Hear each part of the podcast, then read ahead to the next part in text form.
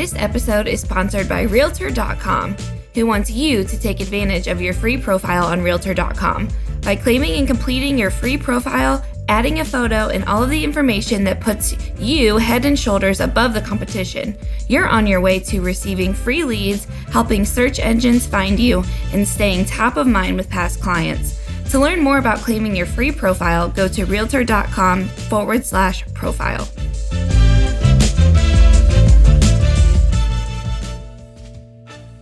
Welcome to the Real View podcast, where Ohio Realtors connect you to innovators and influencers, keeping you with the real view of real estate. Whether you're a broker, agent, first-time homebuyer, industry leader, or just happen to stumble upon our podcast today, you can expect to hear tips, tools, tricks, interesting information, and so much more from the experts in Ohio's real estate game.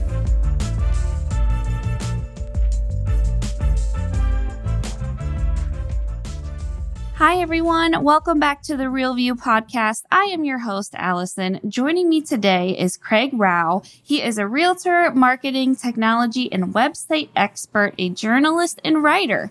Craig started in commercial real estate during the dot-com boom, helping an array of commercial real estate companies fortify their online presence and analyze internal software decisions. He now helps with the technology decisions and marketing through reviewing software and tech for Inman, and we were just joking before we started recording that sometimes all you have to do when it comes to technology is restart the device. So that was our pre-recording chat. So Craig, welcome on to the show. We're so excited to have you.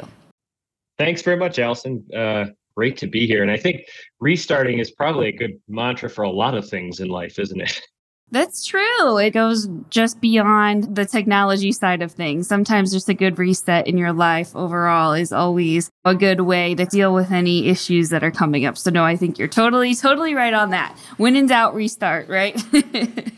Before we get started on what we're going to talk about today, which is this world of referrals and how we can really ramp up the referrals in this year and what we should be doing to really utilize those referrals. How do we get more of them? How do we do it to the best of our ability? How do we keep those referrals happy that we get? So, but before we talk about the world of referrals, I have to ask our signature question that we ask all of the guests who join us on The Real View, which is, since the show is called The Real View, I would like to know, what is the best view that you've ever seen? Oh, yeah. I also work in the outdoor industry as a guide, and I've been really fortunate along the way to see all kinds of amazing places, Grand Canyon and Yosemite, and out in parks in Wyoming and remote areas of the desert, all that kind of stuff. But the best view was a hike my wife and I did in Europe. We did the Tour de Mont Blanc, which is a long trail around the Alps that goes through Italy, France, and Switzerland. And on one particular day, we came down into a valley, and there was a very small, I guess hamlet is probably the best way to describe it, outside the town of Champéry, if I'm pronouncing that right, in Switzerland. But this town was completely lush, wildflower-strewn creeks that you could trace visually all the way back up to these glaciers hanging over the top of it in the Alps. Just perfectly maintained and manicured Swiss chalets, and just the occasional family or person just outside kind of tending a garden. It was as if Disney had just manufactured this little town in Switzerland. And it actually moved me to tears thinking people actually living these sort of environments. It was absolutely stunning. And I spent probably an extra half hour just walking slowly through this little collection of homes outside this town. It has stuck with me since, and I'll never forget that. Oh, that's beautiful. And I love the way you described it. It does sound like picturesque, movie-like, fake, like how could it be real life? And it makes you wonder, do people appreciate it, when they live there? Do they think that, this is just their real life? Or, does it make you wonder? Yeah, I'm certain they do. And I'm certain the families I came across all have their own problems like we all do. But I don't have any doubt, given the people we met on that hike, that they do very much appreciate and understand where it is they live. It was incredible. Yeah, very, very cool, very beautiful. Thank you so much for sharing. I want to hear a little bit more about you, Craig. I mean, I know I rattled off your bio there in the beginning, but I'd love to hear about your career journey, how you got involved in the real estate and tech world, and a little bit about you, what you do, and what you've done in your career. Well, I think like most of these, it's fairly long story, but pretty direct. I had started school as an art major, kind of converted over to English and professional writing. But out of school, it was easier to get jobs in like graphic design, all that sort of thing. So that's kind of where I started. And that grew into marketing roles, right? Because I had some writing background. So I started in commercial real estate with a big company called, well, at the time, CB Richard Ellis. They go by CBRE now. And at one point during that, I was put in charge of helping the company build its website. So you have this billion-dollar global company. And we had 2 people on the website team and a group of interns. And that was it. And my job was to go around to different offices at that time in the Southeast and help them ramp up their website content. The company had created a template system, a lot like a lot of modern residential brokerages do with their different offices, right? Here's a set of templates. Here's how you can plug in content. Here's what you should put in there. And that was my job. And that was, early on in my early 20s. From there, I was recruited over to a boutique tenant rep firm to head up their marketing. And that's where I really heavily got involved in technology, because this particular company wanted to market to multi-site biotechs and high-tech companies that were relocating to the Research Triangle area of North Carolina, where I lived for quite a while. So my job was to interface with a couple of consultants that they hired. I was very fortunate that these consultants were really experienced and were around in some very big companies in the tech space. So they taught me a lot about how real estate business and technology can overlap, and specifically how to match a real estate company with a particular office or a business, how the internal operations of a real estate business will plug into the tools and features of a particular technology company. I was that in-house interface with that consulting team for close to a year while we were analyzing products. So again, yeah, that taught me a lot. From that company, I stepped out of real estate for a little while, and I was in professional communications at a really unique boarding school. So I was kind of the public face of this school, talking to reporters and media, kind of on the opposite side of where I am now. But I was still heavily involved in technology because it was a specifically STEM school. It focused heavily on math and science and had a lot of really unique technology components. Yeah, and then fast forward a few years, I was back in real estate selling multifamily investment property. While I was in charge of marketing, primarily, I was licensed again, and we were involved in selling multifamily properties, anything from 150 to 200 unit apartment buildings to a common duplex and even single family rentals. And we are more in the owner operator space. So we didn't necessarily interact with institutional owners, primarily your mom and pop landlords. And if you want to learn anything about investing in property, those are the people you should align yourself with, because you learn a ton from the landlords that are also on the ground. If the potential buyer showed up in a pickup truck with a bunch of tools in it, that's your buyer, because that's a person who knows how a rental property works, right? They know when the carpet needs to be replaced and when it doesn't, right? They're hands-on, they have their AC guy, they have their guy that fixes roofs, and they have this network of professionals around them.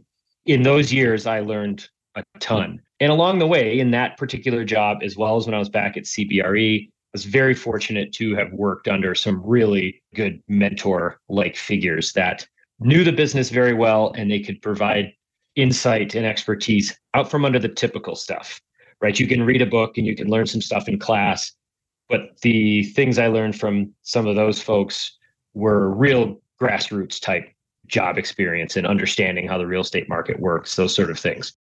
As 2008 and 2009, the phones pretty much stopped ringing. If anyone kind of was really active in 2008, you probably remember that day. I had a buyer in from this was in North Carolina at the time. I had a buyer in from California. He had called our mortgage rep, and our mortgage rep quickly called me back and said, "I can't help your client." And I said, "Well, he's well qualified. He's got other properties." He said, "We weren't even supposed to pick up the phone." He said, "I only picked it up because it was you. We're all just kind of sitting around in our office looking at one another. And we were told not to do anything because something really bad is about to happen." And now it was an incredible conversation. I called back to the office and said, "You guys, like, what's happening?" And they're like, "Yeah, we just had those calls too." Anyway, as that all came crashing down, quite literally, I decided it was time to go out on my own as a freelance writer. And I wanted to spend a lot more time in the outdoors, which is kind of another career of mine. And I was able to make it work after a few years, tracking down all kinds of different freelance opportunities. I went to kind of a school to formalize all my outdoor experience. And then after a while, I kind of came across Inman back in 2015. I originally just wanted to be in the contributor program, which allows agents and other professionals to just contribute articles on a, they don't necessarily get paid, but it's a great way to showcase expertise. The editor had kind of noticed my background, said, we're looking for a columnist to review technology products. That was it. And there we were. And now it's 2023 and I've been involved for quite some time. It's a great place to be. I'm really lucky. I appreciate it very much. And we get to interact with a lot of great folks like yourself and like all the different agents out there, all the different prop tech entrepreneurs and the stalwarts. And yeah, here we are. That's me. Thank you so much for sharing your background and history. And I always like to learn a little bit more about people and where they come from and how they've got to where they are today, because it's rarely that simple from what I've heard just talking to different people. So I always love hearing those stories. The Inman article you wrote around referrals kind of is where I found you. And you're right about Inman. There's so much expertise that does come from that. And I know so many guests I've found through Inman articles because you're right. That's where you find the people who really know what they're talking about and have that specialty in whatever they're writing about. I want to talk a little bit about referrals, kind of what they are, why they're so important. I think we all as realtors kind of know the gist, of referrals and what they are. But to you, and with your background and in your focus on tech, why do you think referrals are so important to this industry? Because they take the agent out of the transactional mindset, especially as you get started. I mean, in most cases, people aren't making a lot of money right away unless they have some sort of unique relationship with their broker. So they're always kind of just looking for that next deal, always trying to service the current deal, right? And it's understandable, right? I get it. That's the prevailing business model in the industry. But I think referral business is so important because it can eventually take you out of that mindset and get you out of that day-to-day scramble to find new leads. The entire lead generation, the entire paid lead business relies on those agents that aren't working on referral business. So the sooner you can get out from under that, the more stable and long-term your business can be. One example I give is I was helping an agent here where I live in a small resort town now in California. And I was helping an agent doing some consulting for her with her buyer agents. And she wanted me to kind of recommend some software for them to use to manage leads, a CRM system. And I asked her, the broker, I asked her specifically, well, what do you use? Can we just set up some new licenses? And she says, nothing. She holds up a Post-it note with about 5 names on it. And she says, these are who I'm just kind of following up with this week. These are just old clients.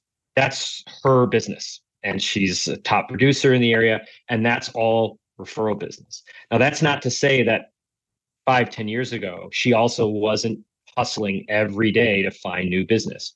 I mean, I make it sound kind of easy, but early on, that is, I think all agents have to go through that. You have to go through those phases where you're scraping and clawing and busting your butt to find that new business. But that is, I think, why referral business is so important, because it'll get you out of that mindset. It'll really help create long-term stability in a business that doesn't always offer it intrinsically. When we talk about real estate and what we do, so much of it is relationship building. And I think that's what makes the referral business so important and so cool, is because it's so much of a relationship building type of way to get a client.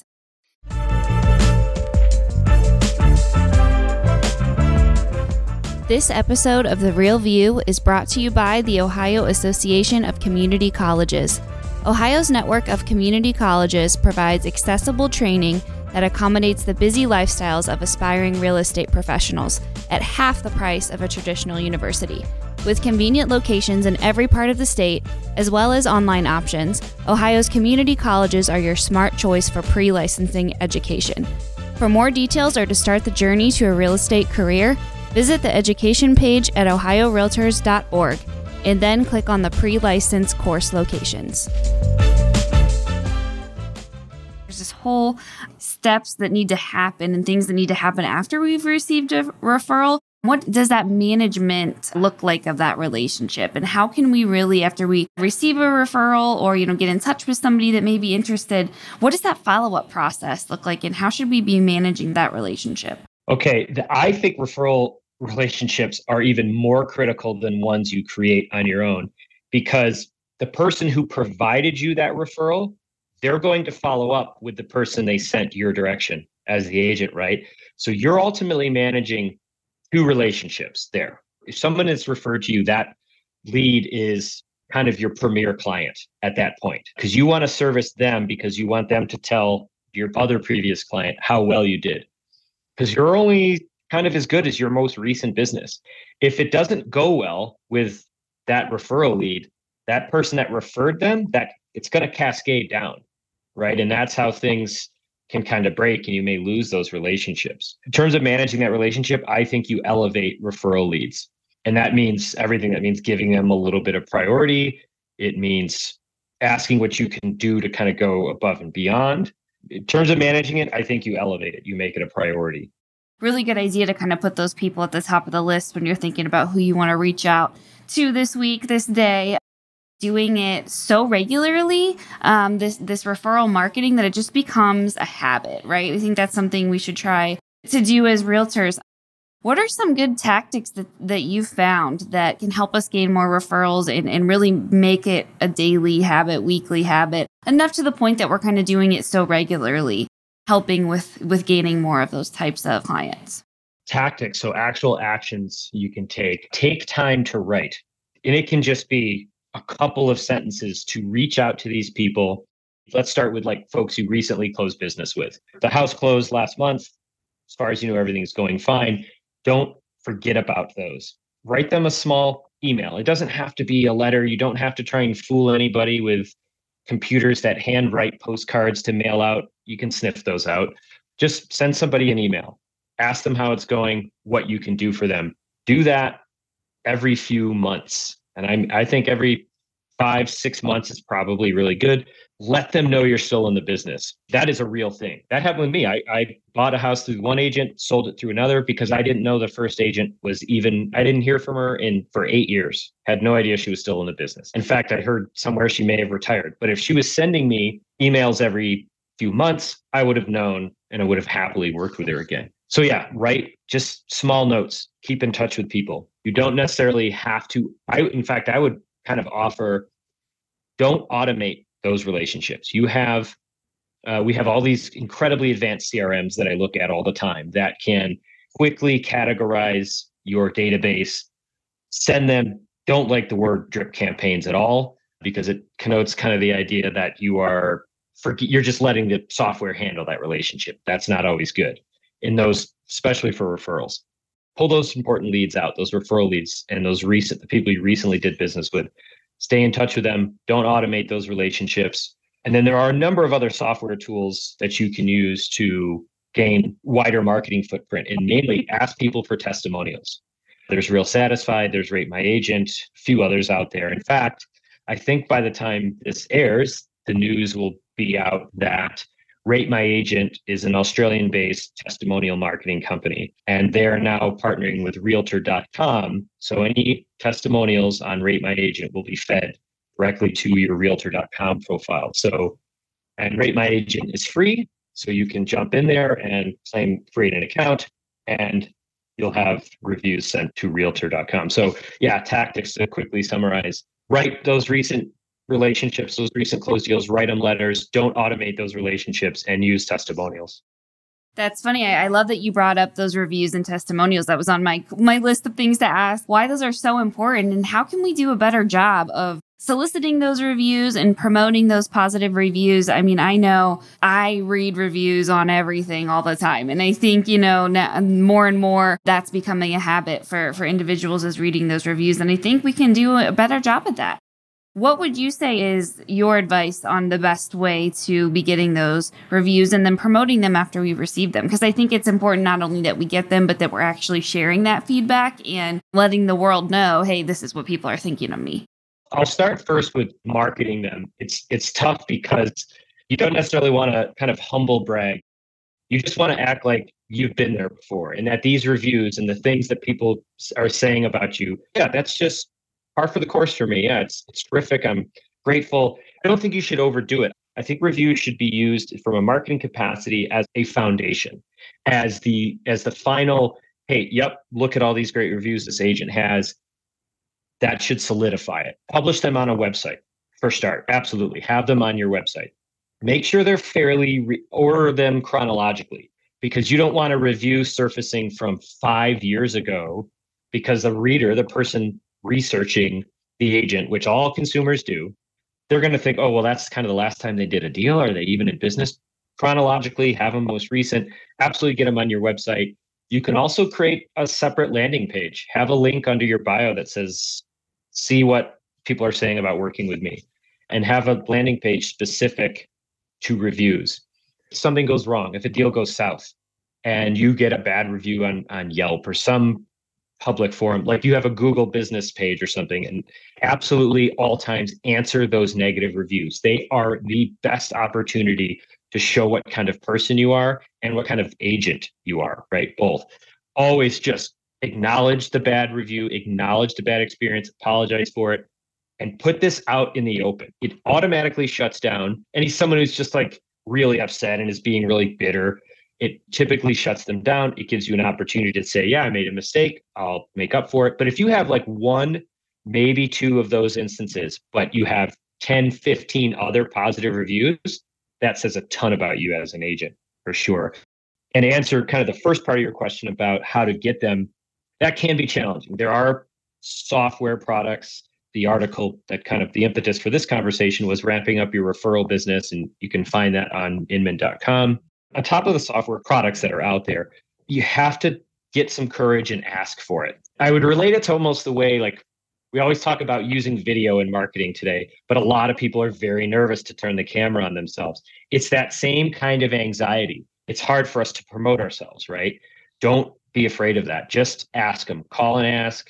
Send them a nice email. You just have to ask. If you don't ASK, you don't GET, which was a bit of advice I got from another real estate agent mentor of mine many years ago. You have to put yourself out there and ask. And the more you do it, the more comfortable you're going to be at it.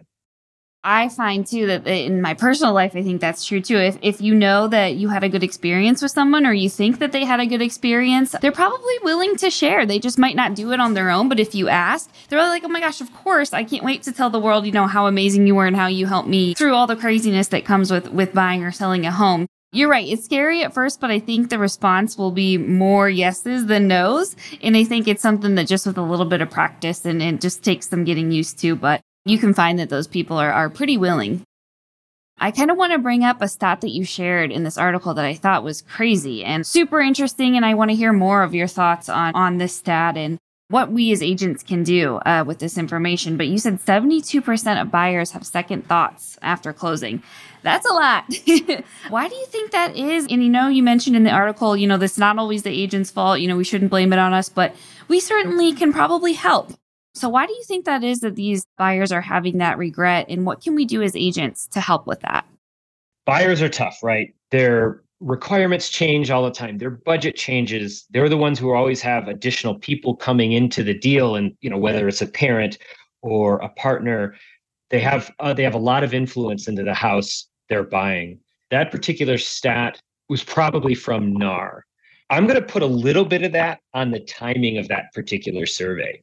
I think a lot of people, especially new buyers, if you're new to a home, it can be a scary experience. We all know buying a home is crazy emotional unless you've done it 5 or 6 times and it's just utilitarian. I just need shelter.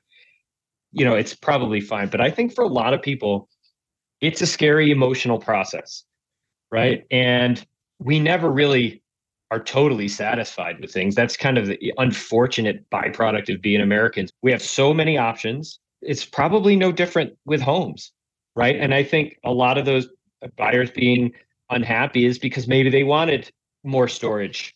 Maybe they wanted a better view. Maybe they wanted a deck outside their primary. That's a reflection of a consumer habit. I wouldn't necessarily put as much stake. I wouldn't read that overly negatively. It is important to take into consideration is go the extra mile to really making sure your buyer is happy with what they're getting. If a buyer says, yeah, let's make an offer on this, take a minute, let them take a breath, maybe even give them another day. Look, I know that's hard sometimes as an agent because time kills deals. The longer you sit or the longer you don't encourage them to sign something, some other barrier can get in the way. But just make sure your buyer is, make sure they're happy with it, because if they're happy with the house, that's going to relate to you as an agent. Give you kind of a real world experience to that. I took my wife backcountry skiing for the first time yesterday. So this is like outside of the resort. It requires a lot of special equipment. It went okay. What happened was the equipment she rented to test out was not at all suited to what the conditions we were in. And it made for not a very great experience for her. But I was really nervous that she would associate the equipment with the overall experience. And that'd be the last time I'd be taking her in the backcountry to ski and snowboard, right?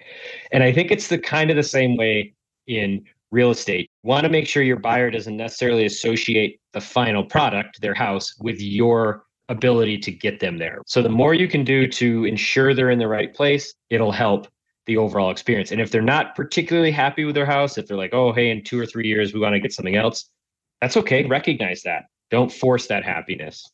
Maybe less to do with how they're feeling about the house or more to do with how they feel about you. Did they feel like you provided them a good service, a good value? Did you help them, like you said, get to where they needed to be? Are they satisfied with you and what you provided to them as a paying customer? And I think it's important to differentiate the two. You know what I mean? Because yes, we are helping them, purchase a home or sell a home. We're providing them a service at the end of the day. And if they're happy with that, I think it's important to kind of clarify those two. Make sure you're not the reason why they have second thoughts. I guess it's probably the best way to summarize that. It's likely the home itself, but make sure it's also not your ability to manage them as clients that makes them have those second thoughts. Yes, 100%. Exactly. Thank you for summing that up much better than I can. Than I did. Than I explained it the first time. Yeah.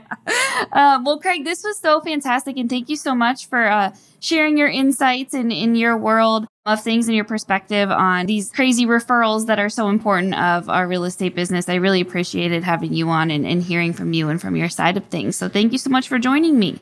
I am flattered that you asked me to join, and thank you very much for having me. Thanks so much. And to all of our listeners, thank you guys for tuning in. We will talk to you next week. Thank you for listening to The Real View. That wraps up today's episode.